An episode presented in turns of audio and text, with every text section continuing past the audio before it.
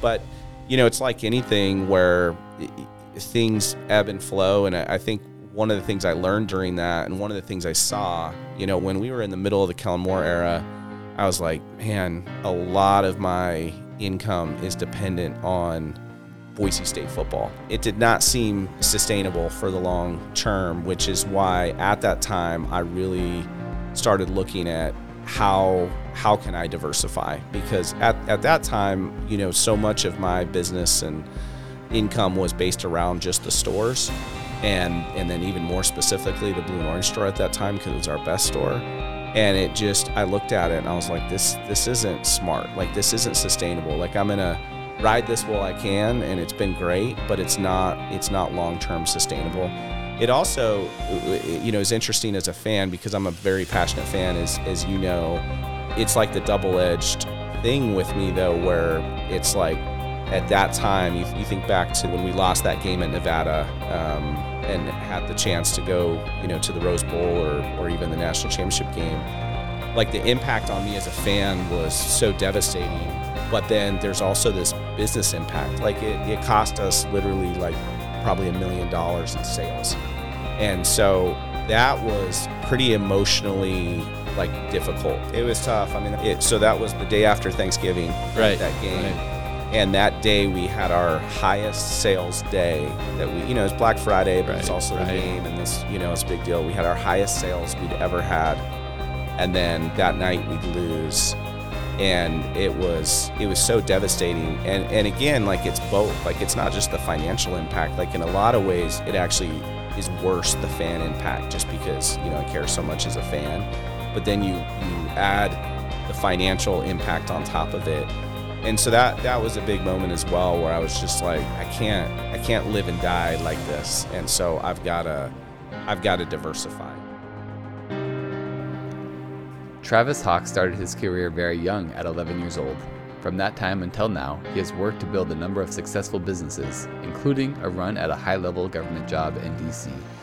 Follow Travis as he tells of the ups and downs of owning a sports store tied to a football team, as well as the political roller coaster of a presidential campaign.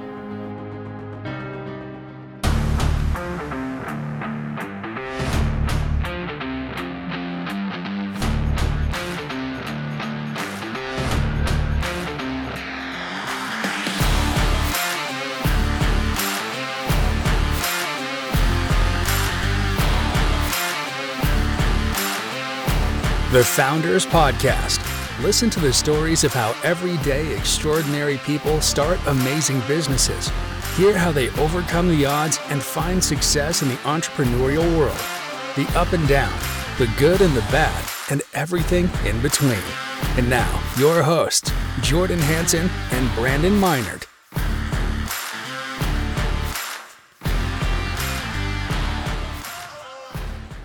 Hello. And welcome, everyone, to the Founders Pod. My name is Brandon Minard, and I'm with my co-host, Jordan Hansen. Jordan, how you doing? I'm doing well. How about you? Good. We're in studio broadcasting from the United Commercial Insurance Studios. Our guest today is well-known throughout not only Idaho, but all over the great nation and country. He's a successful entrepreneur, a seed investor, a fundraiser, a business strategist, and a problem solver extraordinaire. He currently serves as the managing partner of Capital 11 and Capital Auto Loan, also as chairman of the Sports Fan Group, as fund manager for C11-related investments, and as a board member, mentor, and advisor to multiple portfolio companies. Our guest today is Travis Hawkes. Travis, welcome to the Founders Pod. Awesome. Glad to be here. Thanks for the invitation. Yeah, so we're excited to get your story and learn more about, you know, I've been following Travis for a long time. Actually, he had an employee named Brandon Minor. Still do, yeah. Often confused. Yes, because it's very close. Very close. Yeah, and we've always followed each other around in our life. Me and Brandon Minor, oddly enough. But I particularly enjoy following Travis on Twitter because I'm also a Boise State fan, and whenever I'm watching a game and I have like an emotion about a play, I'll log on to Twitter and Travis will have hit that emotion, right? And so it's like share, like it's like. Exactly the point I'm trying to make. So a lot of frustration in recent years, but previously it wasn't always the same.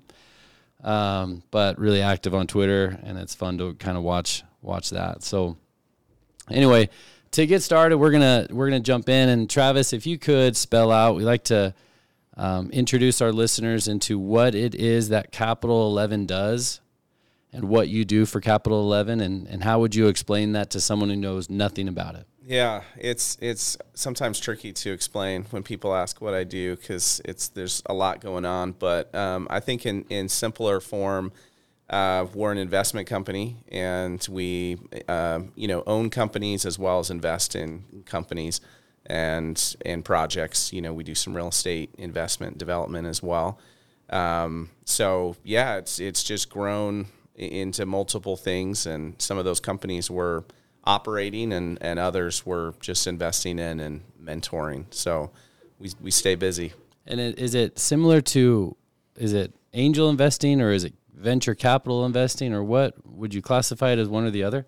Yeah, I'd say when we started doing kind of the investment in other companies, it was more like angel investing, but it's evolved now more to venture capital investing. So the size of checks we're writing and the role that we're playing with these companies, it's most similar to venture capital. Okay. So my mother is probably going to listen to this, and she doesn't know the difference probably between angel investing and venture capital. Can you kind of delineate just help out people both with like numbers, typically where those checks range from angel and venture capital, and also what those roles are? Yeah, sure.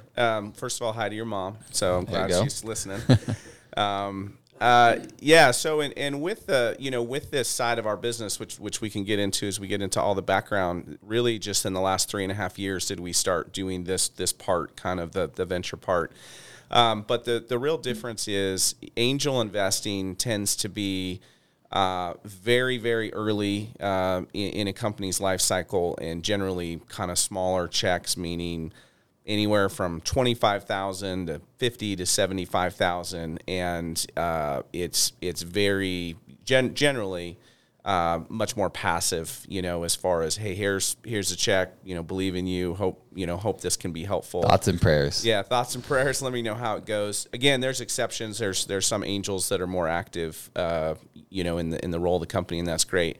When you get into more traditional venture, which within itself has a lot of different segments, those checks tend to be bigger. I mean, at this point, we're generally investing in the kind of $200,000 to $1 million, kind of in a first investment in a company, and we're just more actively involved. So in some of these companies, we have board seats. We're having, regular meetings and check-in calls with the companies. We're helping them solve problems. In some cases, our internal CFO is acting as their fractional CFO. Mm. So we're just bringing kind of more resources to the table, and then also have the plan to invest, as things progress. So as they do future financing rounds, we'll add on to those. So we got really into this in the last, as I mentioned, few years, really under the thesis that Boise is a great place to invest in venture for the next, 15 to 20 years. It's a undersaturated market from a capital perspective, so that yields more opportunity.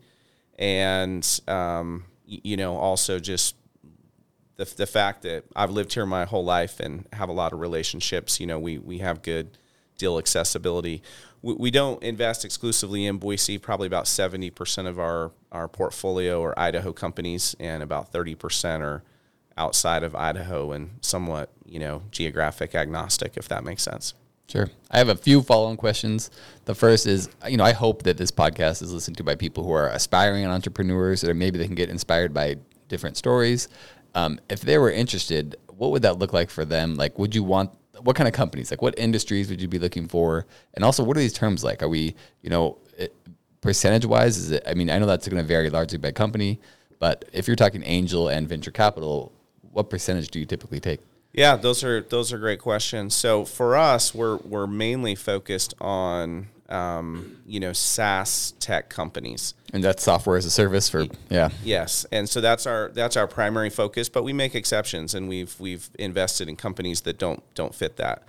And then you know, as far as terms and percentages and stuff, those are always obviously negotiable with the founders.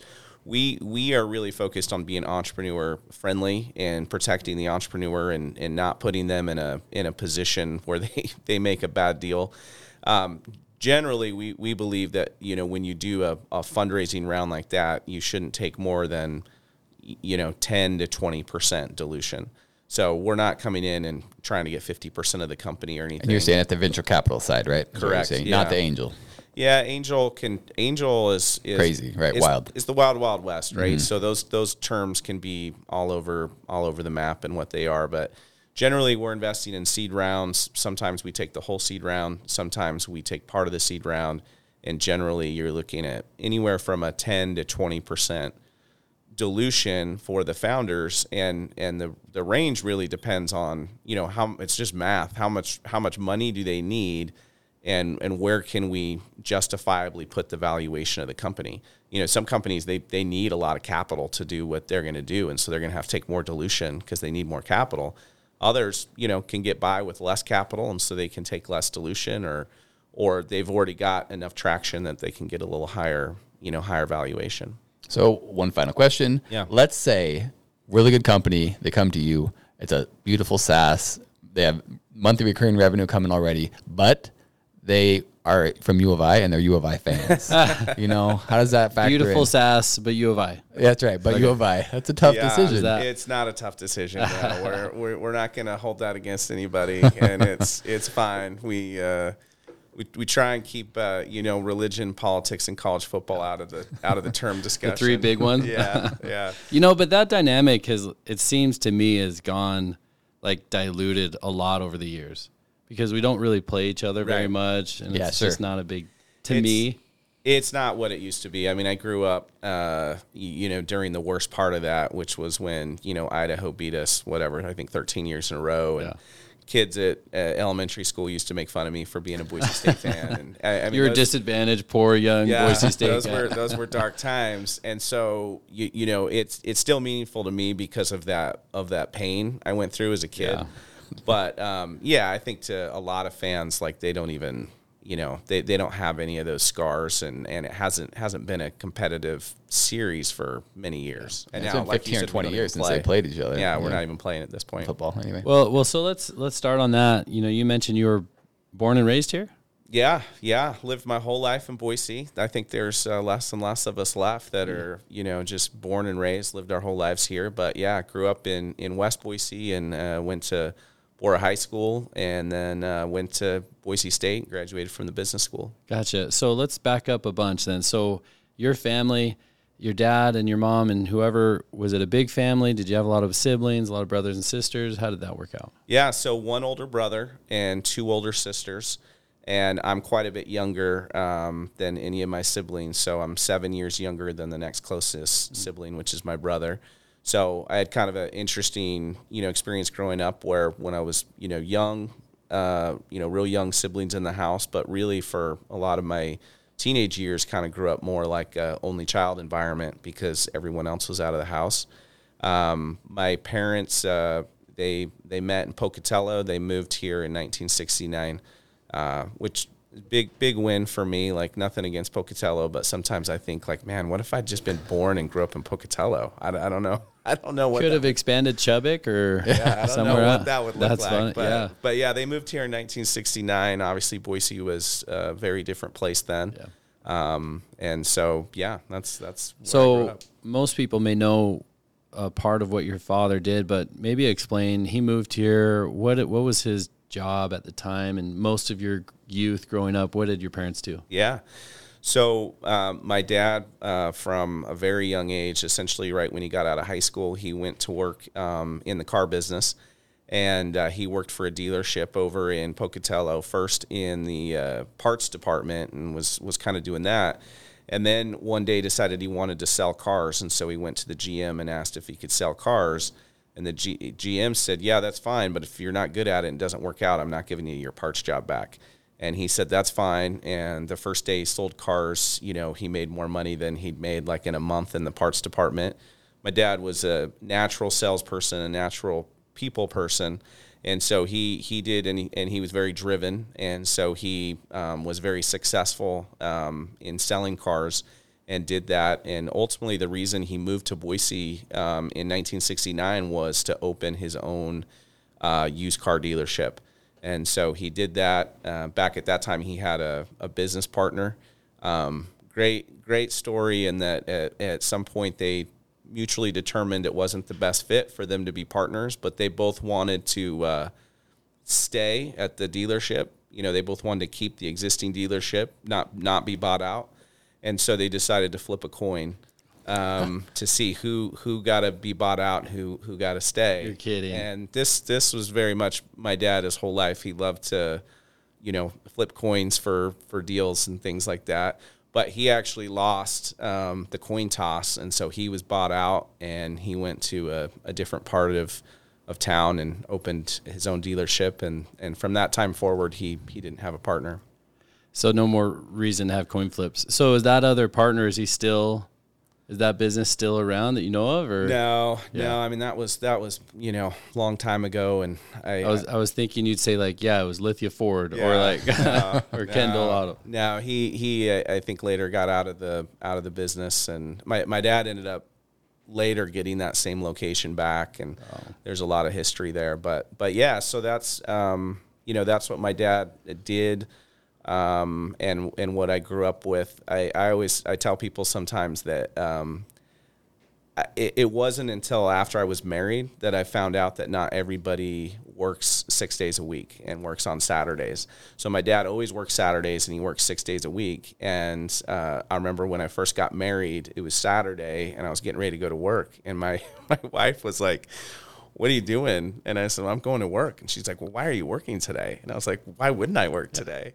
And she had grown up with a dad who worked Monday through Friday, and it honestly, like, it never occurred to me that I wouldn't work Saturdays and 6 days a week. And my dad set a great example of being a really hard worker, you know, being very driven, and you know, putting in the time. Like I grew up, he was a great dad and always there. I don't want to give the impression he wasn't, but I also grew up like I knew, like, hey, he may not be home for dinner, right? If things are busy at work, that's how it goes. He's a business owner. He's an entrepreneur. He may not be home for dinner. He comes home when he can come home.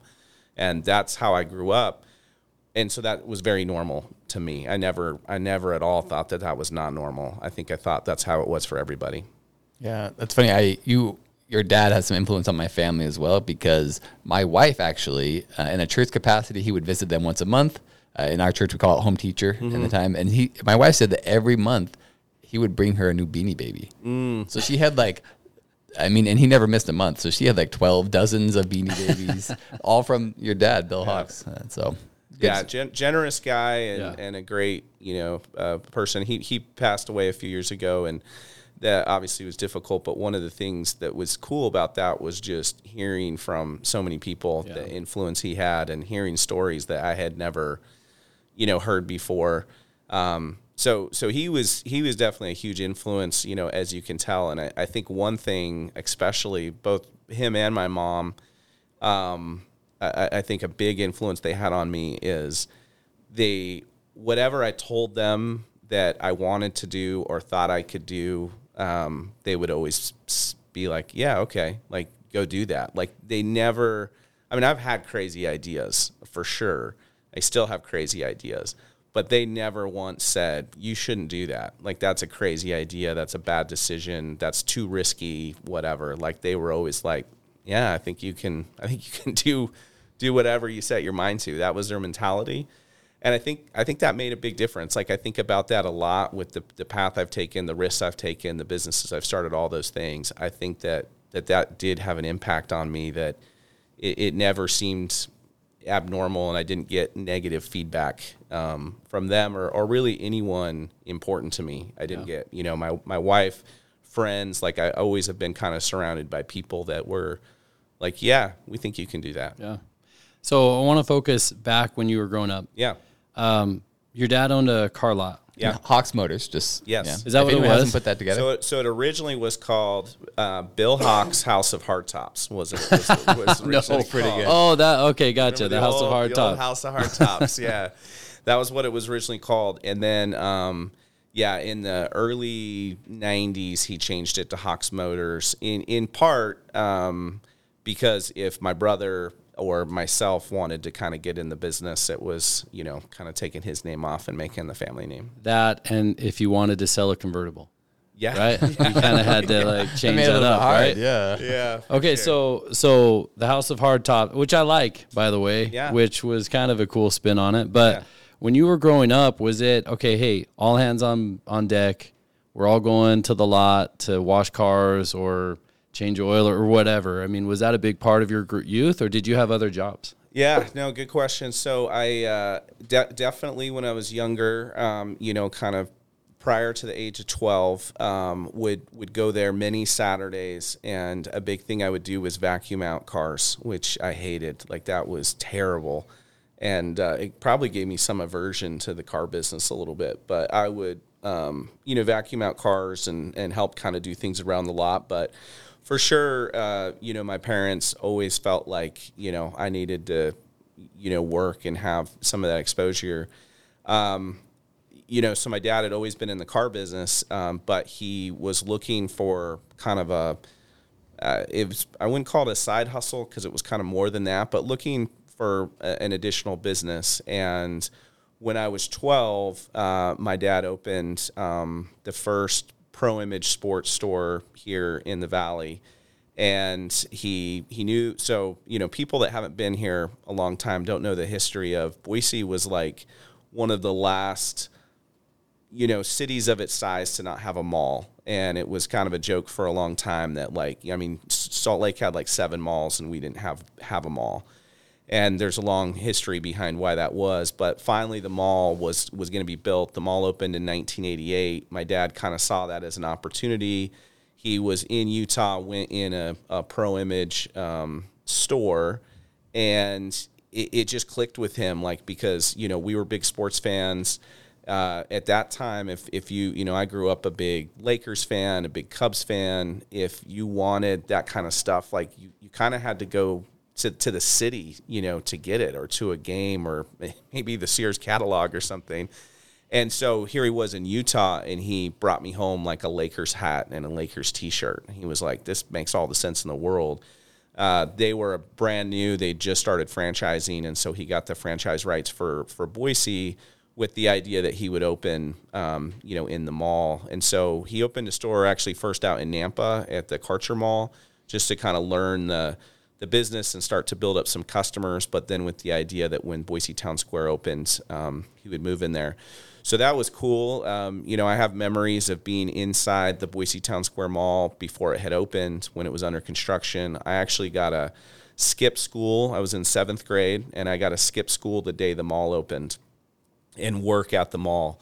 And it was crazy. Like, there was a video that came out that someone found, like, in the last couple of years that showed it. But I mean, there's thousands and thousands of people at the mall. But I worked at the mall, and so that really was the job I had, you know, through junior high and high school. And it was awesome. And one of the things we laugh about is when we had the store at Karcher Mall, I was 11 years old, and I would work in the store, and my parents would leave and go get dinner or something, and I would be left in the store by myself. And I knew, I mean, there was no cash register. Like, you would write down what people bought. You would calculate the sales tax, but I was really good at that. I had a really good kind of numbers mind. And people would walk in the store, and they'd kind of look around, and they'd say, is anyone working? And I'd be like, yeah, I'm working. And they're like, you work here? Because I'm 11. And they're like, yeah. I'm like, yeah, can I help you? Do you want to, I mean, you want to buy something? And I could count out the change and the whole thing. And so that's what I grew up doing, and it was awesome. You know, the lessons learned. When I was in high school, I did the payroll and calculated all the withholdings. I mean, this was before all this was automated, right? So I did all those withholdings.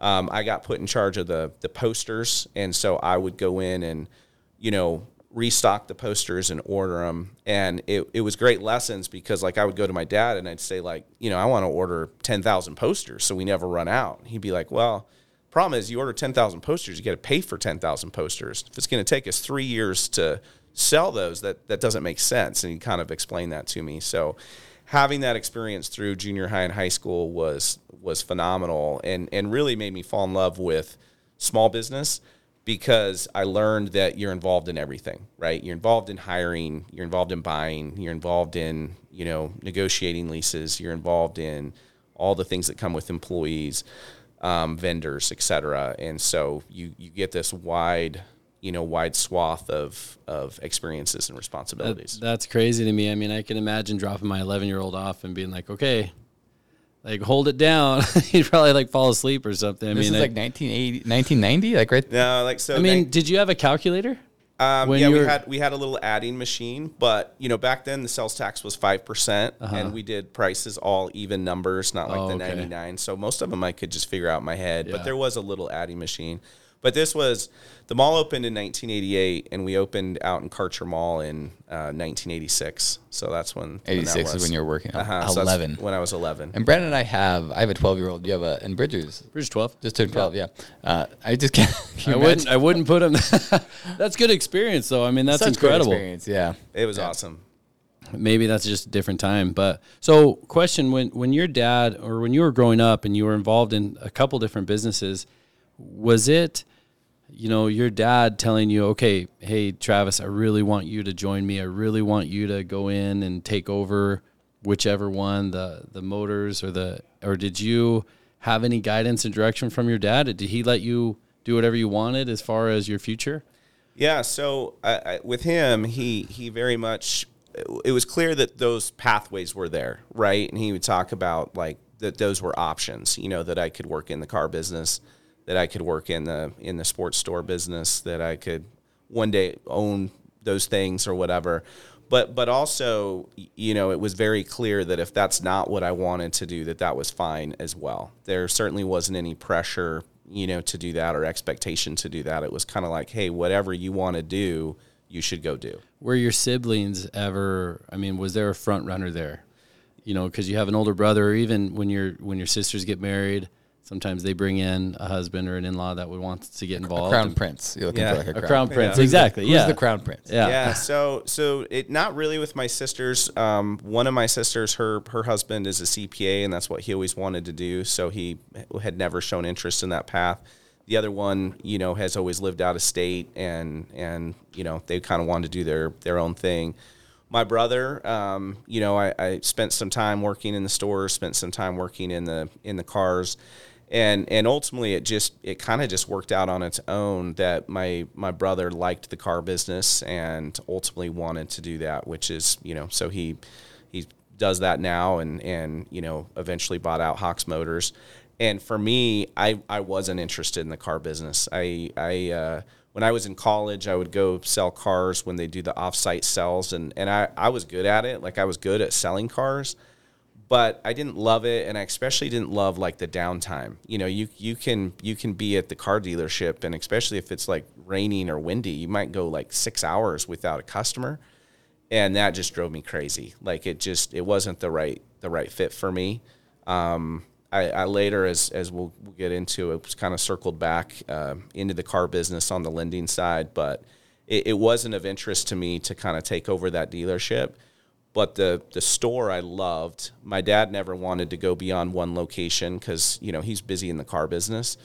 But I loved the store for all the reasons I talked about, plus being a sports fan, and I really enjoyed it. And so when I was going to college, I went to him and said, hey, I really love this business. I'd like to one day buy you out, but I'd also like to expand the stores and have more than just one store. And so it was actually while I was in college that we, started the first expansion and opened a couple stores in Utah. And so that was an experience as well, because that was different from one store, in your backyard versus now you're out of state, you're hiring people out of state, all those things. But that's what I did while I was in college. I was going to school full-time and working full-time, including, traveling and running those stores. So that was a lot. Where'd you go to school? Boise State. Okay. And so franchises, I'm assuming, are different when your dad signed the first franchise to a typical franchise deal now, and I'm assuming you had freedom to go out and solicit other Pro Image locations or open up new areas, or I mean, there were no real restrictions there for you guys? Well, there were restrictions, but we've always had a great relationship with those guys, and you know, I had grown up in the business, and so yeah, I mean, certainly in those days when I was in college, my dad was still signing those franchise agreements, and you know, we went out and got a bank loan, and you know, my dad signed on that bank loan, and but I had saved up some money and had some crazy things happen with some stocks and things, but I put all the money I had in, and then you kind of just skimmed over that. Yeah, I want to hear more about the crazy things. Yeah, so I had a goal when I was a kid. I had a goal that I wanted to buy a BMW when I was in high school, which I didn't do. By the time I actually had gotten to high school, I was like, this is a dumb idea for a few reasons, so I didn't do it. But I was very passionate about saving money, and so I saved a lot of money, and you know, I worked from the time I was 10 years old, and I just was a saver. I saved a lot of money. And then when I was about 16, I got a stock account, you know, through my dad, and my dad let me, you know, decide on my own trades and things, and so that was a great experience. And then after I graduated from high school, I left for 2 years to serve a church mission. And I just told my dad, hey, you're in charge of this stock account for 2 years. And I never asked about it. He never told me about it. When I left, there was about $20,000 in it. And he had, while I was gone, he had gotten a stock tip. I don't want it to sound like insider trading, but he had gotten a pretty good stock tip, and had done really well. And so I came home, and I'd been home 2 or 3 days, had not even thought about this account. And I came in my room, and there was an envelope on my bed, and it was the statement from Prudential, which is where the account was. And I opened it up. It was like $105,000. Oh my goodness. 5X. Yes. Wow. So he 5X'd it in 2 years, which was really lucky. And my dad, definitely a risk taker and kind of a gambler. And I will say over his life, like that was not common with his stock trades, but just super fortunate. And so, you know, that was a lot of money. And especially at that time, and I put 100% of it into the business, as kind of, you know, to get some ownership and to kind of put skin in the game and say like, I'm all in on this, because my dad he was cautious on opening multiple stores and going into, you know, other markets and things. And so this was part of me kind of putting my money where my mouth was. And so I did that as well as... was that hard? Do you feel like you're a risk taker, or are you more conservative? No, I'm definitely a risk taker. Okay, so for you, was it hard? Like, you're just like, no, I'm extreme risk taker. Kind of believe in yourself. And it wasn't hard at all, and that's the thing. It's back to like, you kind of think everyone's like you until you realize that they're not. Like it did not give me any pause, because I was so confident in what I was going to do. I was so confident it would be a success. And this is how I am, and it's for good and for bad, and it's both.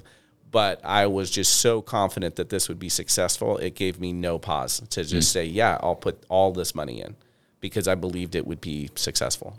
Were you married at the time, or were you? Yes, yep, just had got married at that time. And so, you know, during those 4 years I was in school, working full-time, going to school full-time, got married, and had my first daughter. So and your wife's like, hey, you know, we don't have to give all this money away. Or house would be nice. Yeah. You know, my wife, you know, it's kind of like what I said earlier, where I've just been surrounded by these people that believe in me. Like she didn't put up resistance. She was like, if, you know, she believed in me, and that wasn't an issue. What were you studying? You said you studied business in college. Yeah. Was there a specific area? Was it just? So I knew that I wanted to be an entrepreneur. I knew I wanted to be a business owner. I never never thought that I wanted to go work in corporate America or in a certain field or, you know, go be an accountant or anything like that. And so I just got like a business management degree with the idea that that would expose me to multiple things, everything from, you know, economics to human resources. I felt like all those things would be helpful. And it was. The one thing I'll say, we talk about the value of college later, but the one thing I would say is what was most valuable to me really was the financial stuff, right? And so really as when you're young, if you can learn those skills around pro formas and financials and just really understand how financials work, it's a huge advantage and super critical. I think it puts you at a big disadvantage if you can't do those things and you're a business owner. Well, and I think you had a unique experience because most of the jobs that someone have or has growing up is just doing the labor, the grunt work, and they don't see the back end side of it. Whereas you were taking money that would directly affect the sales reports in the store on a day-to-day basis. I mean, that's such an incredible experience. So you were basically off to the races. Yeah. And so you had a vision where you said, okay, Dad, I really want to open more and more stores. And were you just thinking Utah's the first stage of that? Or, I mean, what was your goal there? What did you have in mind?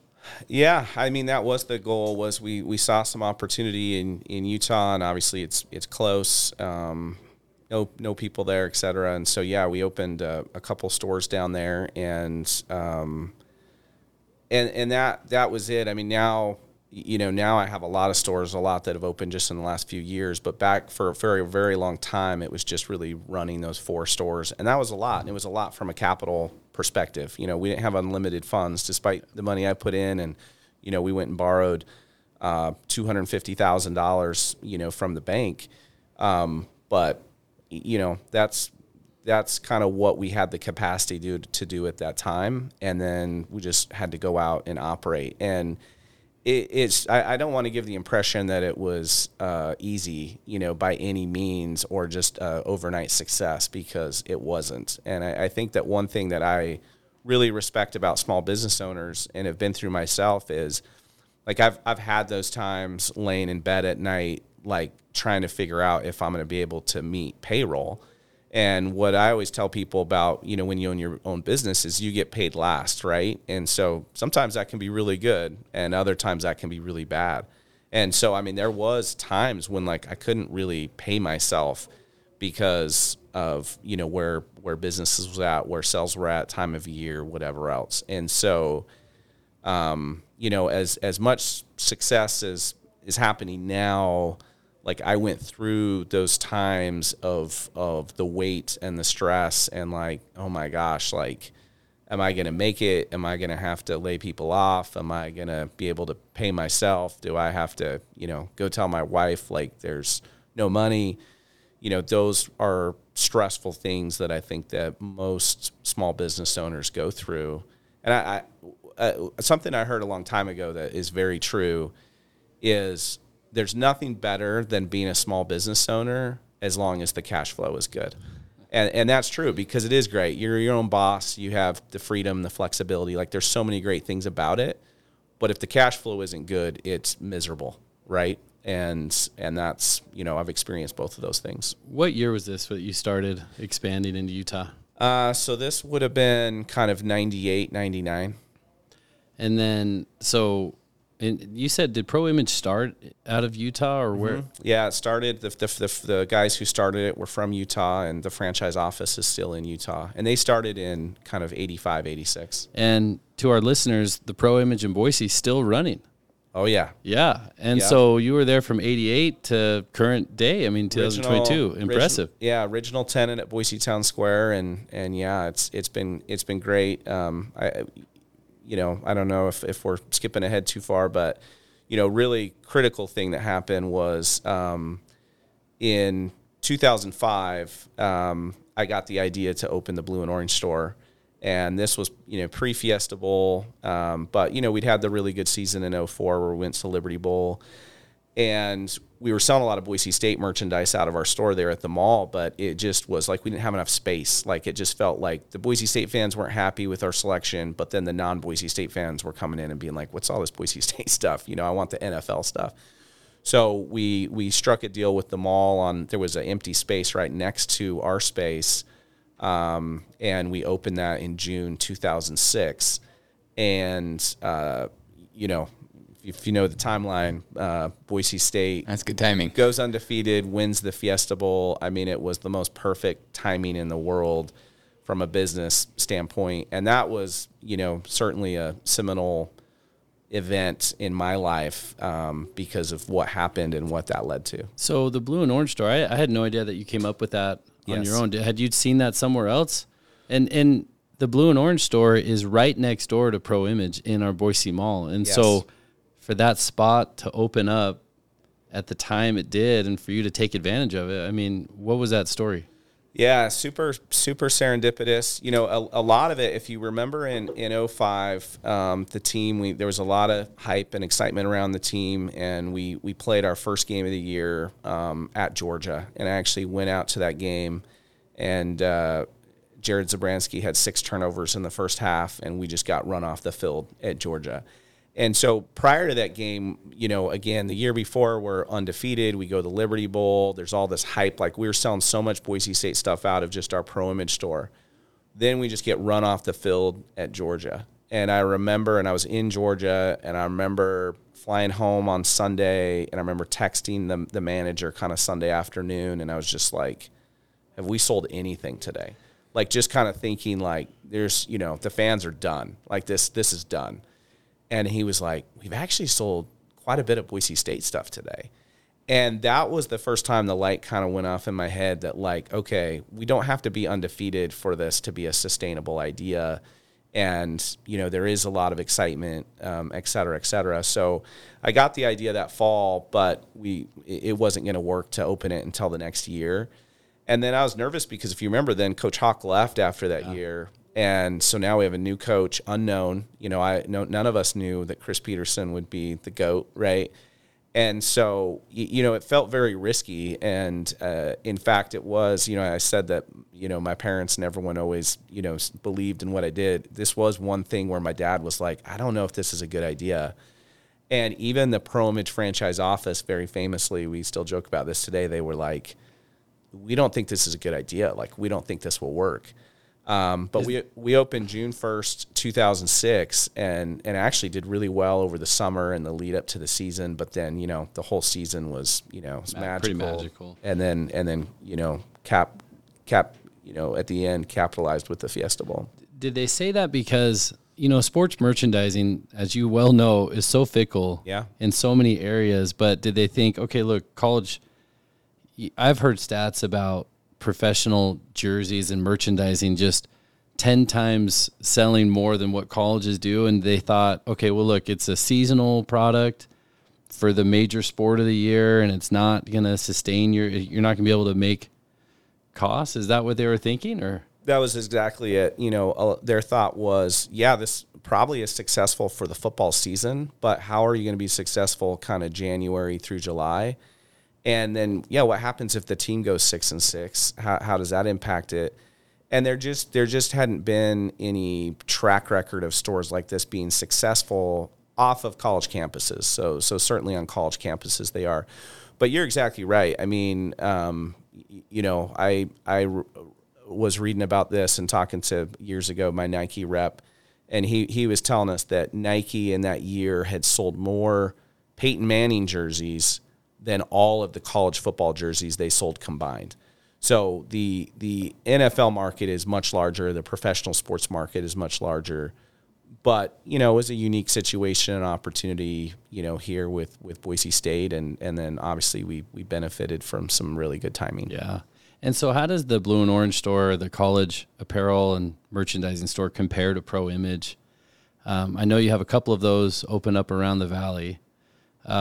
You know, did that grow alongside of Pro Image just at a smaller scale, or did it kind of equal out, or how was that? Yeah, I mean, there were multiple years where it was our best store. You know, it outperformed all those stores. It doesn't, you know, right now, and you can see the you know, correlation with what's going on the field and things. But you think about, we had the Fiesta Bowl in 2006, but then we went through a 4-year Kellen Moore era with 3 losses. And so it was really good, you know, during that time. And, but, you know, it's like anything where things ebb and flow. And I think one of the things I learned during that, and one of the things I saw, you know, when we were in the middle of the Kellen Moore era, I was like, man, a lot of my income is dependent on Boise State football. Well, and not just Boise State, but like a 21-year-old yes. quarterback. Right. Yeah. So don't get injured, Kellen. Don't get injured. Yeah. It did not seem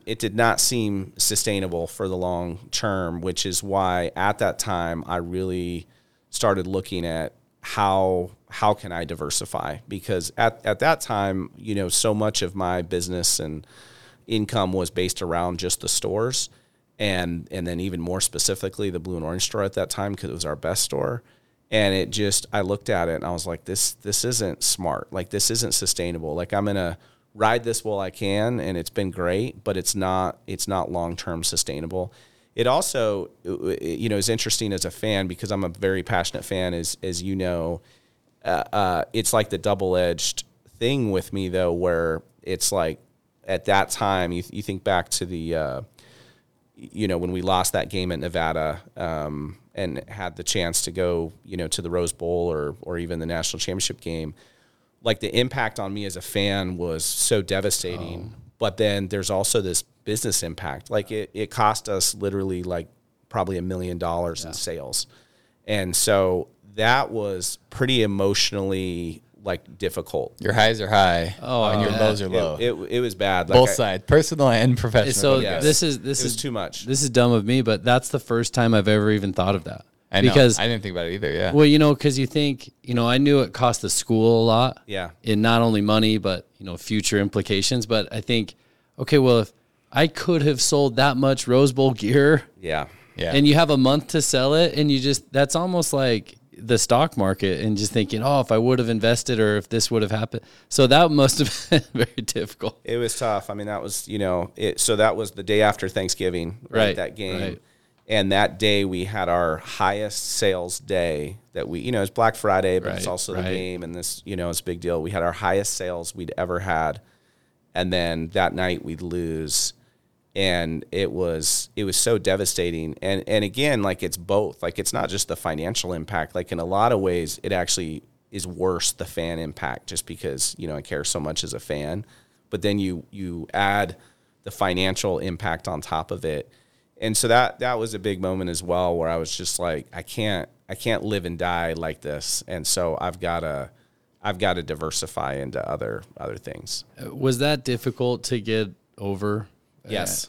Emotionally. I mean, it's difficult for me when you mention. I'll let you know when I get over it. I was going to say, I remember that game too. I mean, but in all honesty, I mean, that carries so many heavy feelings, you know, of so many different things. That's fascinating to me. It's still like, I rarely bring it up, because it's still so painful.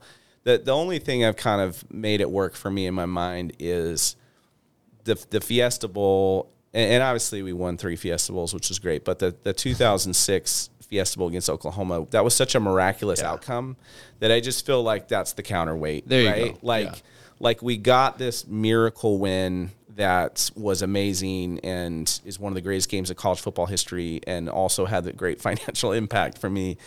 And then we had this, you know, stomach punch of all stomach punch losses, which is so devastating to think about. That Nevada game was 2011. Mm-hmm. So you had like a 6-year run, and to have your business rest on somebody's right foot had to have been devastating. So 2011, can we go back a few years? Because you were involved politically. Yes. In a campaign that I really want to know more about, because in the 2008 election, I hear you were involved in the campaign for Mitt Romney or for that side. What was that like, or what interest did you have in there? How did that all come about? Yeah, no, that's great. I had always been interested in politics. I mean, even back to high school, junior high, I would watch presidential debates. I was into politics. I used to listen to Rush Limbaugh as a kid, like just kind of wired different that way, and always liked it. And the thing that attracted me to Mitt back, which, you know, Mitt's become very polarizing now, but the thing that attracted me to Mitt back in 2007 was that he was a business guy. And I just loved that here's a very successful business guy that now is going to take those principles and run for president. And I just loved that, and it attracted me to it. And so I just, you know, didn't know what I didn't know, and just kind of volunteered and said that I would raise money. And looking back on it now, it's just, it's one of those things which is true in a lot of things in life. If you don't know what the limitations and ceilings should be, you can outperform what those limitations and ceilings should be, right? And that was very much the case, because I just believed I could go out and raise a lot of money. I since have learned in being involved in politics and mentoring other people, like, it's very difficult. But I just, the fact I didn't know how hard it should be helped make me succeed at it. And it just came along at a good time. I mean, they, you know, weren't favored to win. They didn't have tons of support. I was able to be successful raising money. And so that gave me opportunities to kind of rise up in the ranks, so to speak. And this was a volunteer job. This wasn't like a paid position, but it benefited me some amazing opportunities, both for the 2008 election. And then, of course, you know, Mitt ran again in 2012. I was even more involved in that campaign. He got the nomination. You know, I was pretty convinced he was going to win, and I was ready to move, you know, to Washington, DC and work in the administration. I never had wanted to work for the federal government, but just thought that would be a once-in-a-lifetime, you know, opportunity. But a couple things that really were important for that. One is I got the chance to, you know, spend a lot of time with Mitt and learn from him and his family. But also, you know, Mitt attracted a lot of very successful business people. And so I got to meet and spend time with people that I would never be able to have a meeting with, you know. And, I mean, I remember one time being on a bus, you know, in Boston going to an event, and I was sitting next to Woody Johnson, who owns the New York Jets. And, you know, I would never be able to meet him, you know. I mean, I met Steve Wynn. I mean, I met Glenn Stearns, who at the time was, and is still a good friend, who at the time was the largest mortgage lender in the country. You know, all these billionaires that I met that I never could get in the same room with. And Travis Hawkes. Yeah. No, on the bus. I would always joke that I was the poorest, the youngest and poorest person there. And in fact, it's a funny story. I remember once this was early on, being in an event that was in Park City. And I was talking to a guy, and I won't say who he is, but he's has a very well-known business in Florida. And I was like, oh, you flew out here from Florida? And I said, so did you just fly, you know, from Orlando to Salt Lake? And he's like, well, I mean, we have our own plane. Yeah. And we flew from, like, our town, you know, from my FBO. House. And that, like, at that time, that hadn't even crossed my mind. Like, I had like driven from, you know, Boise to Park City, and here these guys all had private jets and all those things. But I learned some things about that from that. And one was I learned that nobody in those situations ever was like, well, where'd you go to school? You know, let me see your bank statement. Like, I was accepted because I was in the room, right? And so that taught me something. And then I also learned that, like, on some level, like, they're just normal people, right? They're normal people. I think that, you know, there's certain characteristics and self-belief and some of those things that help them to be successful. But it kind of raised my ceiling of what I felt like I could achieve, because I think before that, I very much thought, like, hey, like, my life is going to be like I'm at the mall. Like, every day I wake up, I go to the mall, I sit on a bench in front of my store on my laptop and eat a pretzel and answer emails and put in orders, right? And that seemed like, and that was fine. Like, that, I was making a good living. But being around all those guys for that 5-year span, you know, it wasn't 5 straight years, but off and on for those 5 years, I was like, well, I can go do other things. You know, I can do venture capital or private equity or real estate development or those things. And so I loved it for the strategy around the politics and things like that. I never got into it because of the networking, But I learned that there was great networking and great lessons learned by doing that. And so it was a phenomenal experience from that standpoint. And so were you more involved in the 2012 election than the 2008? Yeah, and especially because it just went a lot longer, right? I mean, I was pretty involved in 08 as well. Oh, because he didn't go far enough in 08. Yeah, because in 12 he won the primary, and so went all the way through the primary and then all the way to, November of 12. I mean, one of the coolest things I've ever done is I went to the first debate between Romney and Obama, and it was in Colorado, and I'm there in the room, 10 feet from President Obama, and I was like, this is incredible. And it's very hard to get into the debates. Like, it's very hard. And so being in there and having, I had some experiences like that are amazing. I actually got to meet President Bush when he was the president. After Mitt had lost in 08, he did a fundraiser for John McCain, who was the nominee, and it was at Mitt's home in Park City, and I was able to go to that. And I was able to meet George Bush, and classic line was, I went up to him, and it was outside on this little balcony, and the only people on the balcony were me, President Bush, and then a Secret Service agent. This was really cool. And I put out my hand, and I said, I'm Travis Hawkes, and I'm from Idaho. And he looked at me and he said, my name's George Bush and I'm from Texas. That's great. All that needs to be said. So super cool experiences along the way, being able to do things like that. I got a ride in the motorcade, when Mitt was the nominee and he'd come out to Boise and things. So there was lots of cool things like that I'll never forget. So, that could really change your trajectory. For sure. I was ready to move to D.C., What did you want to do in D.C.? Department of Interior or Treasury? Because I have to say this, the joke was we're like, oh, Travis is going to be the diplomat of Fiji. Like, if Mitt wins, he's going to go be, like, the Cayman Islands diplomat. So the ambassador, right? Yes. So that was appealing, like, the idea of being an ambassador. And, I don't know, I was still fairly young to be an ambassador, so I don't know if that could have happened, but that would have been cool if I could go to a place like Fiji, but not Siberia or I don't think that's a country, but or somewhere I didn't want to go up in that range. I didn't want to go somewhere too dangerous either. So that could have been a possibility. What I had thought about in my mind was, is there something on a small business front that I could have done? Could I have been involved in the small business administration to go out and help small business owners and take what I had kind of learned to be helpful? And who knows if the federal government is the federal government, so it's very possible I would have hated it. But again, I never wanted to do it. It was never a goal. But I was just like, this is a once-in-a-lifetime opportunity where, if he wins, like, I know the president. Like, he knows my name. Like, I have a personal relationship with the president and have the opportunity to go work in the administration. And so I talked with my wife, and, we had three younger kids at home, but we had just decided we would do it because it was a once-in-a-lifetime opportunity. And we said we'd go for 2 years.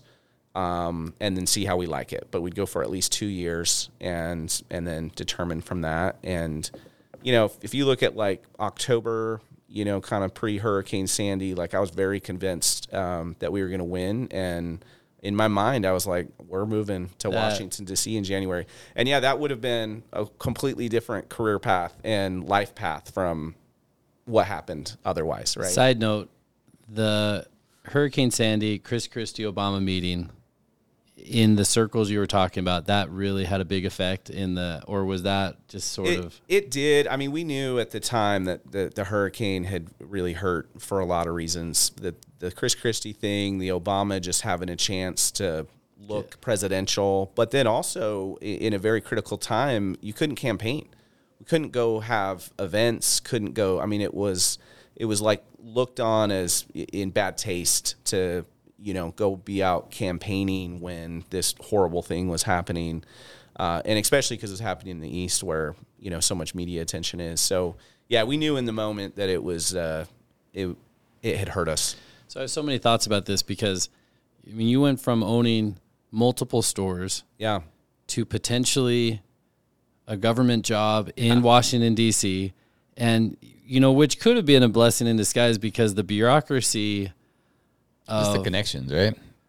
Yeah, the connections for sure. But, you know, if you're going from eating Wetzel pretzels, by the way, which is an incredible pretzel. Unbelievable. Every day. And then going to D.C. and working in a structure that really you have much less influence than you did in your day-to-day job would be stifling, right? But a new challenge. But then you almost have a buy-in to that, and you're thinking you're going to win, and you're kind of getting your family ready to move, and then they lose. And you sort of have to, go back to eating Wetzel pretzels at Pro Image, right? I mean... Yeah, so it was interesting because I would say prior to that second campaign, and if you so you mentioned Brandon earlier, who still works for me and actually now has equity ownership in the stores, and then there's another guy, Clay. The two of those guys both started working for me in 2006, and they run the stores, they run all the operations. Prior to that campaign, I was very much more of a micromanager. I mean, I hated to be gone. When I was gone, I would check in with them a bunch. I remember going on a cruise, and I literally rented – this is you start – some of my disorders will come out when I tell you this. I literally rented a satellite phone because I just wanted to be able to check in a couple times a day to make sure everything was okay, like completely insane. But that's how I was. When I got really deeply busy and involved with the campaign, like I had to sacrifice that, right? I had to walk away from that, and I had to trust those guys to go out and run things.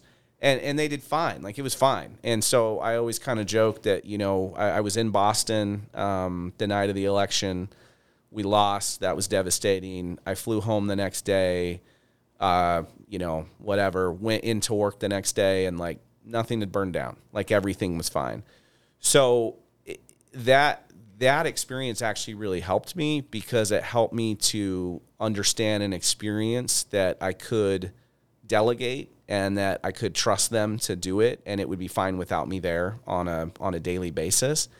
And so that the campaign, like all that was transformative for those two reasons. One, because it opened up my eyes to I could have a higher ceiling and accomplish more. And then secondly, I knew I didn't have to be at the mall every day, and I could let the stores go into their hands. And so then I was, you know, kind of at this crossroads of like, you know, what do I go do? And it's so great that happened. Because I think otherwise, you know, I might have just pigeonholed myself of just being a retail, you know, retail guy and at the mall, and not been able to do all the things I'm doing now. So you're rebuilding your life, 2012. Yes. Your emotional life. It's going to be the teaser. You're rebuilding your life. Everything's gone. Everything's in shambles. But what was how long did it take to recover from that? And then what was your vision? I mean, what did you do moving forward? Because that was 2012, I guess, November 2012. Yeah. So we're moving into 2013. A lot of stuff has changed on the Boise State football front. Yeah. Things are changing there. You just went through this incredible experience politically that could have changed your life, but then ended up, you know, not changing, I guess, your family's life as far as locations. And so you sort of had to make new plans. Yeah, I mean, or adjust your target. It very much was a crossroads, and honestly, like a difficult time because you know, let's keep in mind the missed field goal against Nevada and the election loss. November, 1 year apart, right? Like so PTSD. November of 11, November of 12, so and so November's a bad month. November's a tough month. It for very Travis. Much was just like I felt like, you know, I hadn't recovered from either of those things, and it was difficult, but. Ultimately, I set down a path that I had really always envisioned, like even from the time I was younger, of just like wanting to be involved in multiple things, wanting to have kind of multiple streams of income, diversification, as well as I'd always had this funny idea, like even, you know, when I was probably in high school of, like, it'd be so cool if I could help, you know, kind of enrich my friends and people around me, you know. And so, you know, going down this path of taking, like, investor money and kind of just, you know, putting deals together I also had a ton of, relationships from the political world, the donor world, all of that. And so, I was doing multiple things at that time, kind of starting in 2013. But one of those things is we started a firm, Riverwood Strategies. One of my good friends from the campaign, who's originally from Idaho, Todd Cranny, he moved back to Boise, and we started that firm with the idea that we could, go out and utilize a lot of these political and donor connections we had to do things, whatever those things were. And that was great. And that business is still thriving. I'm not involved in it anymore because it just kind of got to be too much with the Capital 11 and venture capital things and things that got Capital Auto Loan. As that stuff got too big, I wasn't being fair, to Todd and to that group. And so I sold out my interest to Todd a few years ago. But, that was good and kept me connected to a lot of those people, continued to open doors, to mentors. And is this like consulting? Like, what does this mean? Yeah. So we did political campaigns. We did PR work. We did business consulting, all of those types of things. Todd's background was all on the political side, the campaign side. So really those, those strategic, that strategic blood he really had. I was most interested in it from a business side.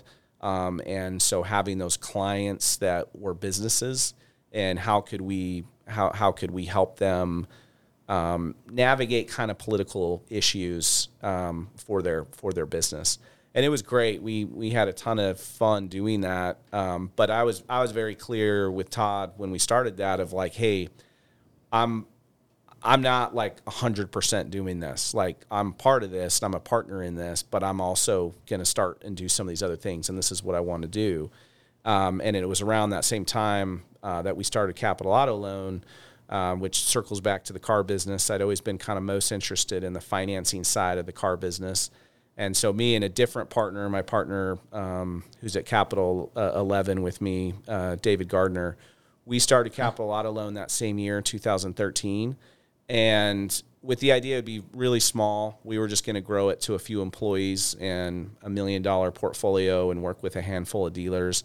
And fast forward to today, we have 45 employees in that business. We operate in Idaho, Utah, Montana, and Arizona. So if you look back to 2013 and kind of coming out of the, the shambles of all that, all the things, like it was like the seedlings of all the things I'm involved in now. Like started Riverwood, started Capital Auto Loan. Capital 11 already existed to kind of formalize some of these side investments that me and Dave were doing. But we started to spend more time on that, started to do some real estate projects, started to do some of those types of things. And that all of those decisions started us on the path that's led to where we're at now, which is, obviously those things being the primary focus. I want to, so Travis, you're finished the election. Now the retail stores are doing well. Could you have stayed with them and had a good life? Sure. Yeah, a good life, sure. I mean, I don't know, a fulfilled life, maybe not. That's what I want to get into. Like, yeah. What do you feel like, besides you had seen these other very successful people on the campaign? Now, do you feel like it was just no one's going to say it was just financially motivated, probably. But that's the interesting question, fulfilled. What drove you? That's a lot. You're like, okay, I know. In fact, you go into Riverside Strategy? Riverwood. Yeah. You go into Riverside Strategy, and you already knew, I'm going to be doing other things here. Yeah. What was driving you? Yeah. So let me just add one thing in that's important is, we also, in between that Fiesta Bowl in 2013, we go through the Great Recession, right? And so even though we had some great football teams going on, like there was a change. There was a change in retail. There was a change in spending. One of the things I did wisely is when we had that enormous windfall from the Fiesta Bowl in 2006 is I kept most of the money set aside. I, for the first time ever, bought a nice car. BMW? No. Oh, still BMW. Not a BMW. No. I bought a Tahoe, and that was the first time I'd ever spent a lot of money on a car. But otherwise, I just kind of kept all the money in the business. which turned out to be a great decision because, I mean, we lost money in, you know, some of those years during the Great Recession. And we never laid anyone off, and we just kind of tried to maintain, but it was a difficult time. So that, and then again, you know, back to, you know, that idea of like, I can't have everything dependent on Boise State football, but also I didn't want everything dependent just on retail because, you know, we were already starting to see some of the writing on the wall with internet, like and Amazon, e-commerce. And e-commerce and those types of things. And so all that was kind of floating around my mind. I think that, you know, but kind of back to your question, it really wasn't like wealth. Like, I just want to do all these things to create wealth. It's for me that the drive is always just like, it's the thrill of the building and the execution. And that's like, that's just who I am. Like, that's just what people ask me what my hobbies are. And it's like, I don't have hobbies because this is just what I do. Like, this is my hobby. And so it really was that. And so I think on some level I was bored with just saying like, I'm just going to, you know, do this mall retail. And yeah, I certainly wanted to diversify financially and be sure I could provide for my family. But also a lot of it was just like, what can I go out and create? What can I go out and create and build? And I was also passionate about creating jobs. And so that was a thing that I love. Like, can I go out and start businesses, build businesses, and, you know, create jobs, create wealth for others, create wealth for myself? Like, all of those things is what drives me. And so that's why I knew I wanted to do multiple things.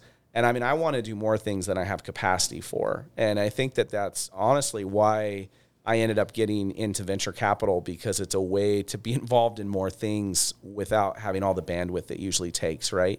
Like I think it's, I don't know if it's a sickness or a disorder or a blessing or what it is, but like I want to be involved in a lot of things. And anytime I'm somewhere, I'm thinking about like, what is the business opportunity around this?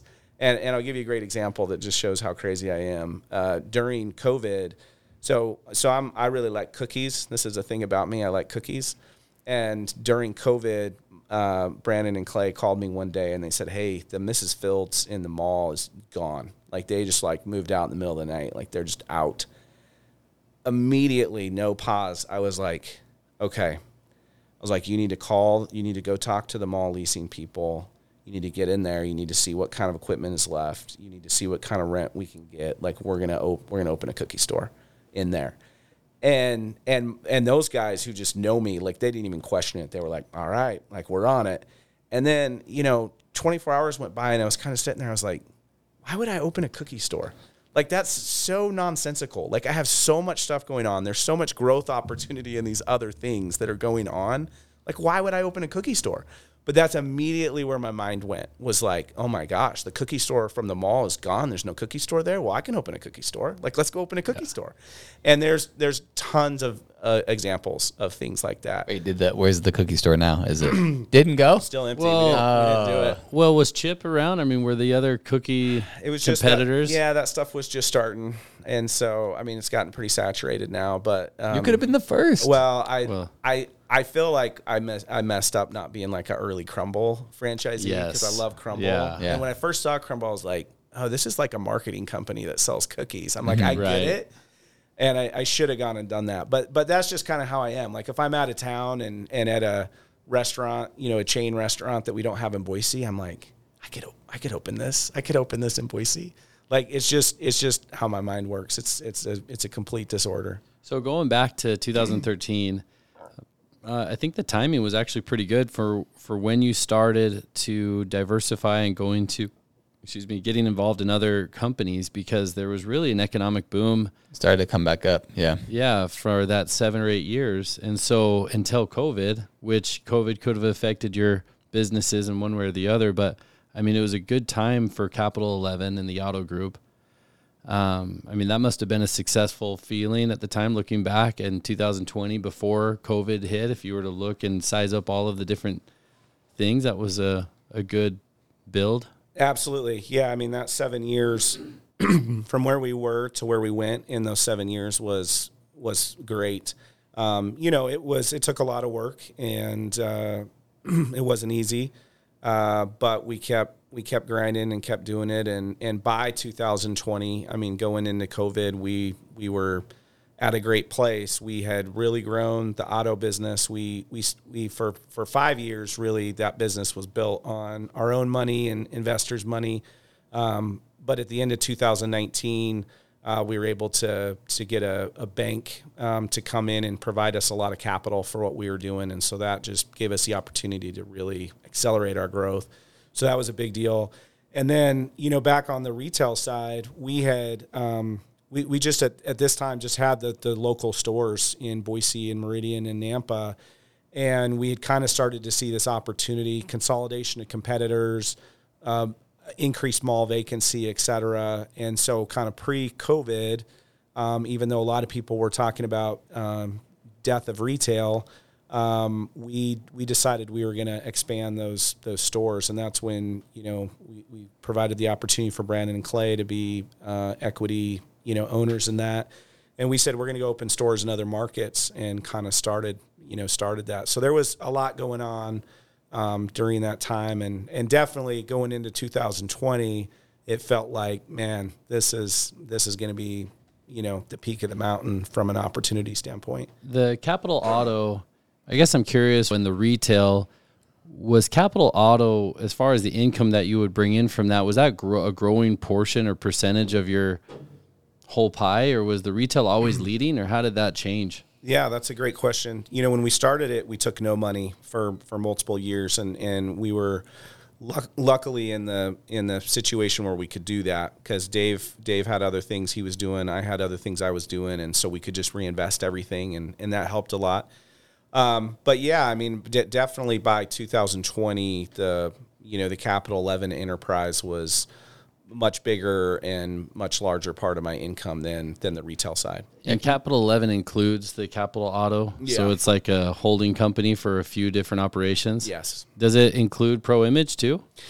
So what, the original 4 stores that are here in Boise, I own those 100%. We've since in the last few years opened 17 stores in Washington, Oregon, Montana, Alaska, et cetera. Those stores are owned. Capital 11 owns basically 80% of those stores. So I kind of looked at that, and we felt like it was a great investment from a Capital 11 standpoint.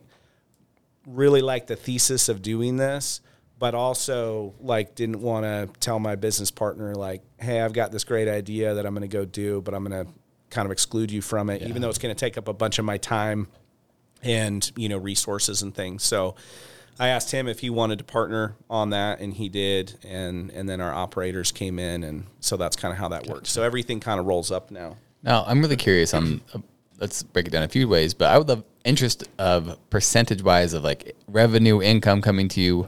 What would be the breakdown first of the original 4 stores versus Capital 11, percentage-wise? Right now, you mean? Yeah. I think at this point, Capital 11 is probably, 70%. Okay, now let's go into Capital 11. Yeah. And let's break down the retail versus the lending. Yeah, the financing, and not even take into account because the seed investments, the angel investments, those probably take us, those can be 5-year payoffs, yeah, 5 to 10 to 20-year payoffs. Yep. So if we just look at the financing versus the retail, what's the percentage breakdown there? Yeah, that's a good question. The lending has been great, and a lot of that we're still reinvesting. A lot of that, all the stuff we're doing in venture, we're taking profits from the lending business and putting into that. But retail, we had a great year last year. It was kind of our best year we've ever had on the retail side, which no one would have expected based on everything. And we've grown a lot. So it's been a great investment.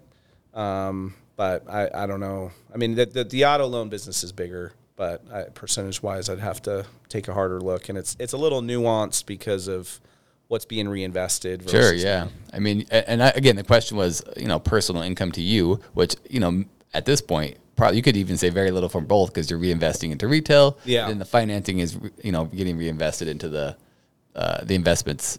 So I'm just kind of curious. What was your gut say? Do you think about 50-50 or is it, I guess I'm questioning, is it like 90-10 or is it closer to 50-50? I'd say, more like that 70-30. 70-30. Range, yeah. Can we go back and talk about COVID? Sure. With retail, because that, I'm sure, affected your business. Sure. Was the mall shut down? It was, yeah. So our mall here was shut down for a month. We had stores in Seattle, and those malls were shut down for 2 months. How'd that go? It was crazy because you kind of feel like, oh, we've planned for everything, yeah, right? You have these business contingencies and because we have investors in the auto loan portfolios and real estate things and stuff, like we're always talking about. I mean, we have disclosure documents, right? PPMs that list all of the risks, the potential risks. There's nothing in those documents about a pandemic. Like it was just something like none of us had ever considered. And when it first was happening, I was like, this isn't going to be like a long-term thing. Like it can't be. Like it just didn't make any sense to me. And I remember that night when, the famous night when Tom Hanks got COVID and then they also shut down the NBA. And I was so mad that sports was being shut down.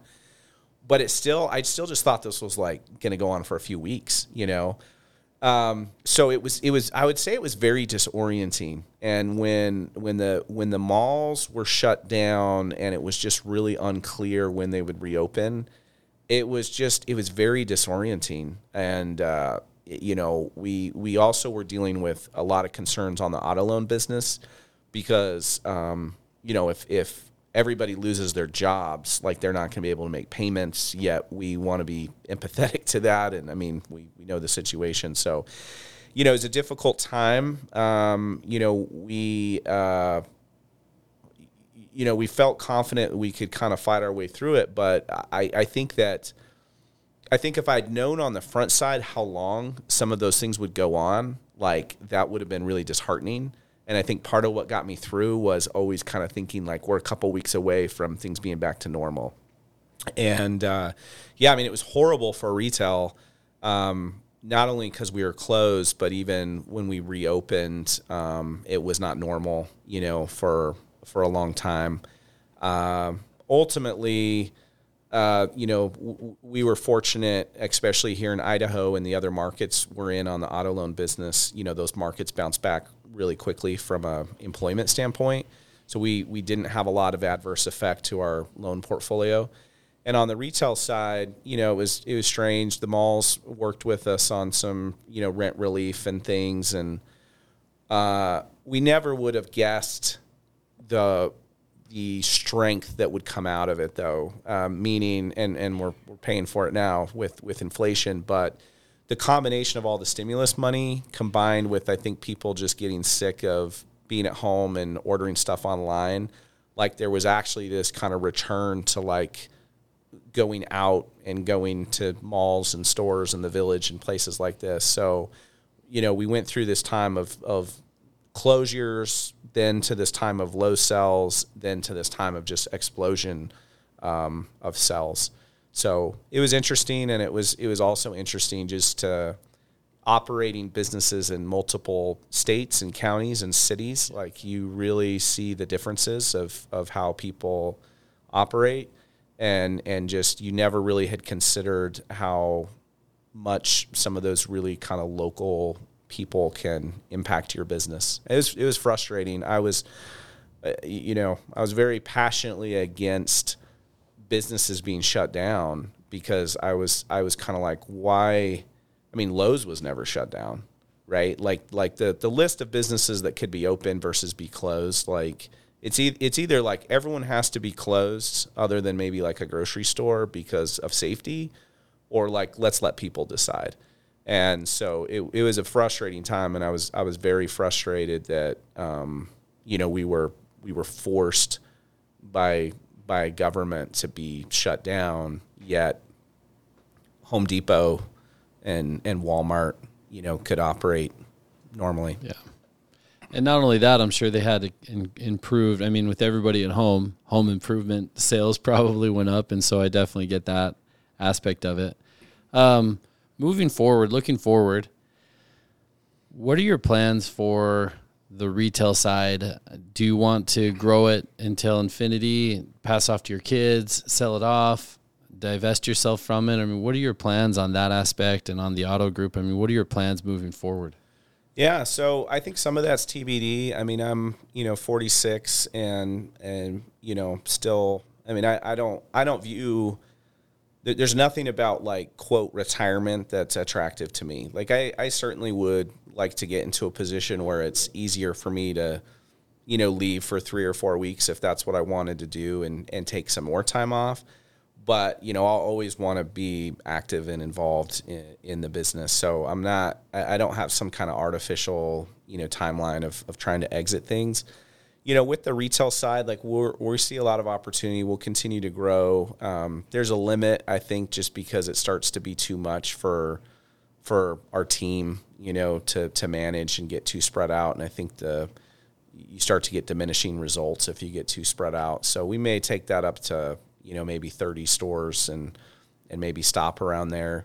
I think there's still a lot of growth opportunity in the auto loan business. And then, we're super passionate on the, again, on the venture capital things. And I think that will lead to a lot of opportunities. And we feel like we're in this window right now with it being undersaturated on capital. So we're just really running hard right now on that. So I think that in the short term, it's probably run faster. I think that in a few years, it's maybe start to, slow down a little bit, but just keep evolving. And I think one thing I've definitely learned is you've got to evolve, right? And so if you had asked me, in 2012, 10 years ago, what I was going to do for the next 10 years. I couldn't have laid out what's happened, right? I mean, there's in general concepts, the diversification and things, but, I wouldn't have been able to lay it out. I feel like we've responded to market opportunities and opportunities that we have, and I think that's what we'll do for the next 10 years, and that will – I think that we just try and be really open-minded on what that looks like so that we can react to the market and react to the opportunities – versus say, this is what we're going to do, and let's force it in there, because then I think you can end up making mistakes, if that makes sense. And as far as the larger part of your question, I mean, I don't know. I have 2 daughters and a son.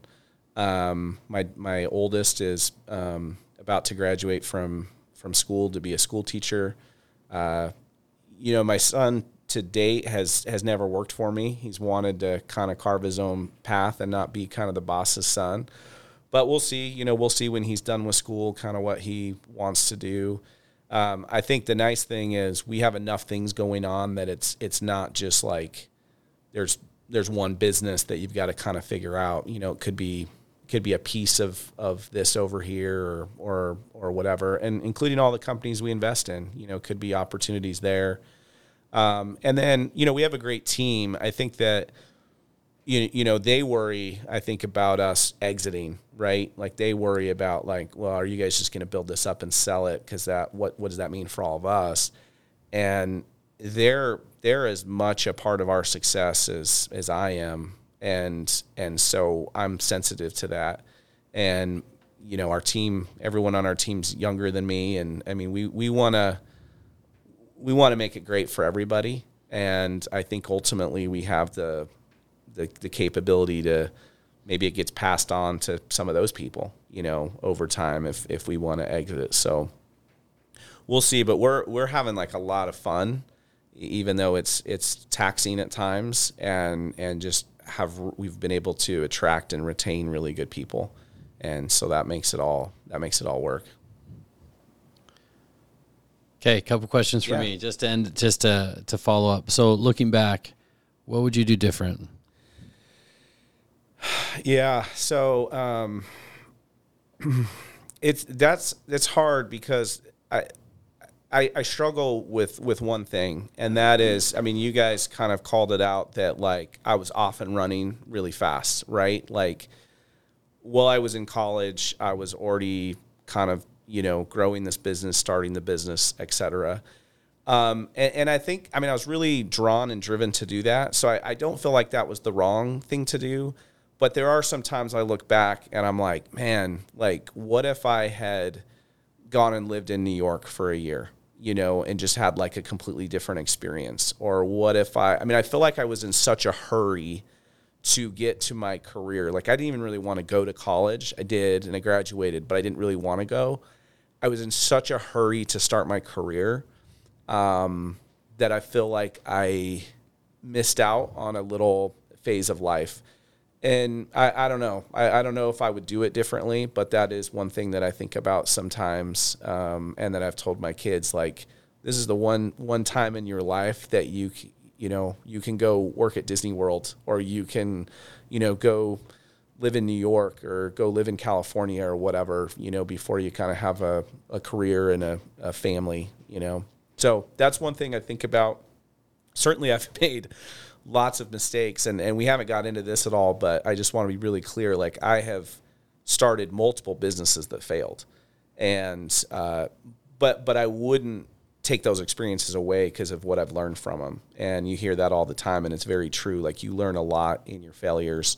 So I have been far from perfect. I've made a lot of mistakes, you know, in business, but I think that all those things have helped me to get to where I'm at. So I don't look back on business decisions and say, oh, I'd go back and do that differently, because the failure helped.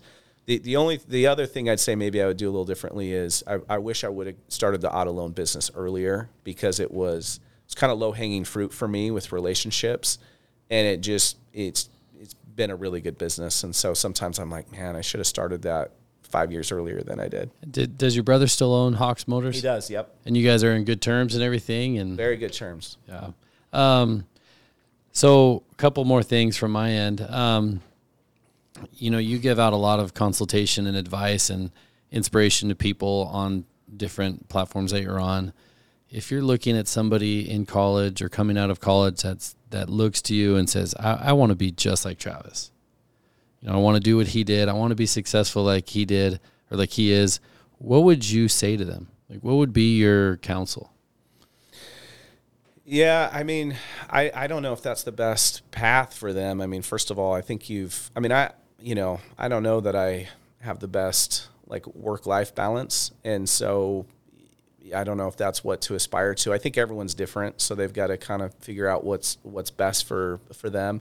But just as advice on, you know, going down a path and being successful, I think that what's very underrated is a couple things. One is just the power of the network and networking with people, and just meeting people and building relationships with people. I think some people kind of meet someone or have a relationship, and they kind of determine in their mind, can this be helpful to me?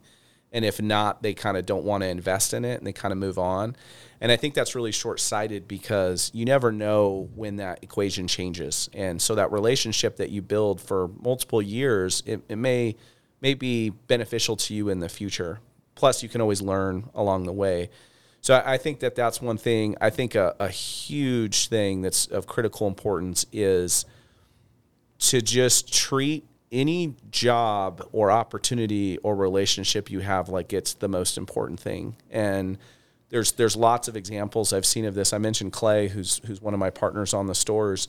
When we hired him as a temporary employee for Christmas. And I told him, this is back when I was doing the interview, and I said, we have no job for you after Christmas. He said, okay. It would have been very easy for him to kind of do the minimum required to just not get fired, knowing there's no future in the company, right? But he came in and absolutely killed it, to the point that I was like, I can't let this guy go. I'll figure out a way to keep him. And now the guy is my business partner, right? And he never walked into that mall store with the idea that I want to do this for the rest of my life. And that's the thing, you just don't know. There's a guy who runs our sales in Utah for the auto loan business. I first met him when he was 16 years old. And he came up to me, he looked me in the eye, he introduced himself, asked me what I did, asked about myself. And I was so impressed with him as a 16-year-old kid. I was like, hey, where do you work? I was like, do you want to work for me at my store at the Village? And so he went to work there as a 16-year-old kid, did a great job. Fast forward to 5 or 6 years later, I reach out to him, know he lives in Utah, and said, hey, Jake, would you have any interest in being our sales? And it's a great job. I mean, it's a great income for him as a, I don't know how old he is, 25, 26-year-old guy. But that only happened because as a 16-year-old kid, he was impressive and invested in relationships. And then when he got that opportunity to work at the Village, which, he didn't want to work there the rest of his life, but he was great, which then set the opportunity for him to have the job later. So I think that that's a thing people miss all the time, is if you just go out and you treat relationships and opportunities and jobs like that, good things will happen to you. And then the last thing I'd say is, just be nice. Like, just be a nice, kind, good person to people, and good things will happen. One of the things we always talk about with all of our Capital 11 deals is always creating like the win-win, so that when the deal ends, everyone looks around us like everyone feels good about it. Everyone was treated fairly. And I think too many people are kind of like, man, like if I can get an extra couple, pieces of this deal to benefit me, like that's just me being a good negotiator, and that's just me, doing best for myself. And you see people all the time that get to the other side of a deal and they're like, man, I never want to work with that person again. Like, that wasn't enjoyable.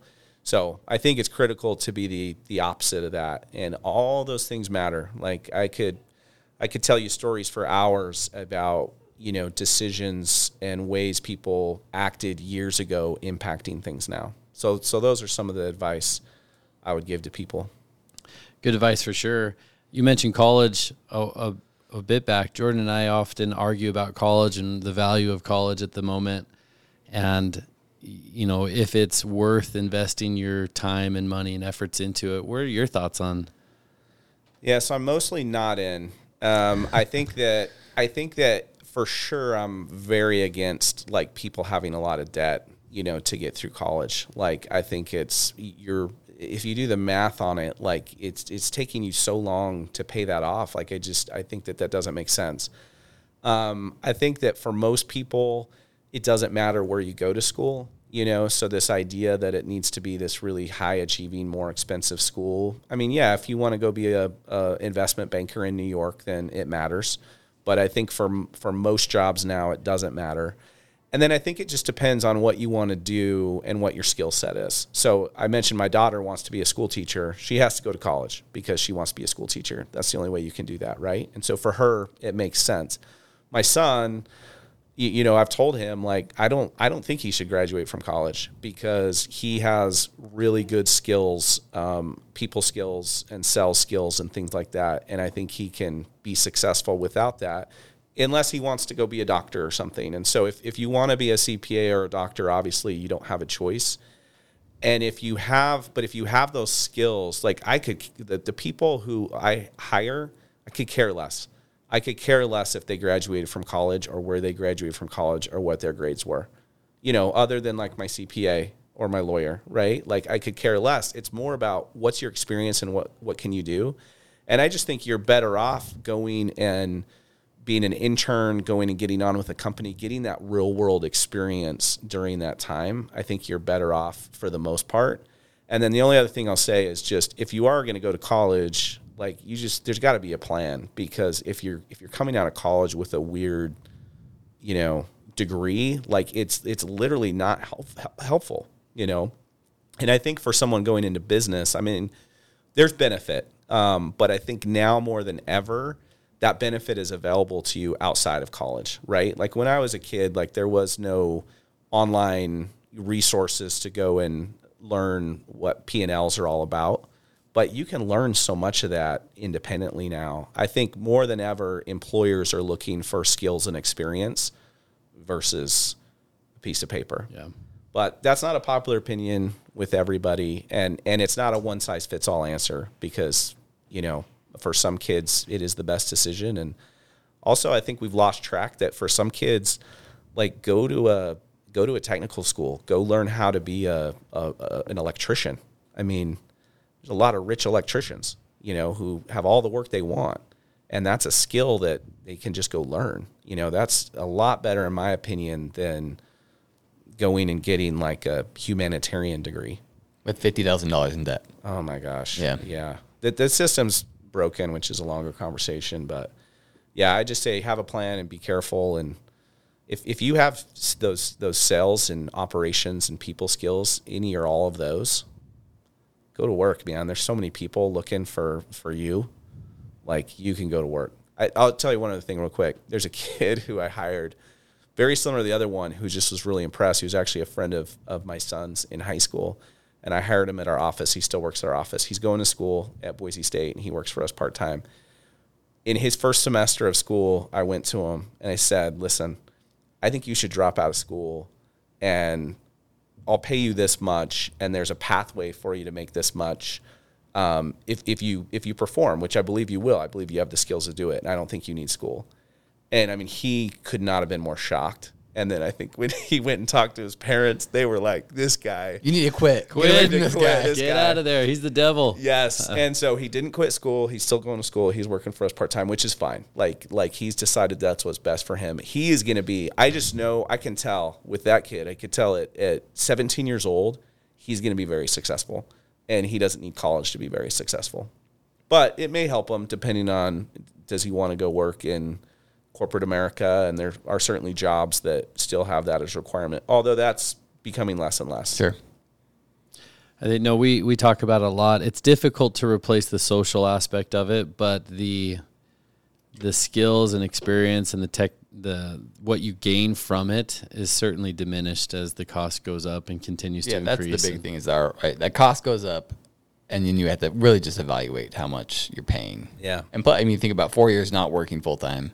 Or doing something. Yeah, there's a cost of opportunity there. There's an opportunity cost plus the actual cost of tuition. Yeah. Living. Yeah, for sure. Any other questions? No, that's it. Travis, that was awesome. Yeah, Travis, great to have you. That's everyone. This is the Founders Pod. We had Travis Hawkes in here with us. And if you want to learn more about what he's doing now, capital11.com. That can be 11 the number or 11 the word.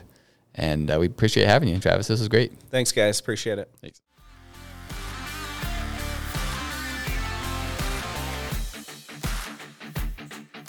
Thanks for listening to the Founders Podcast. Be sure to follow the host on Twitter. Search @JordBHanson and @BrandonMinert to discuss more. Also, be sure to visit thefounderspod.com to join the conversation, access the show notes, and discover our fantastic bonus content.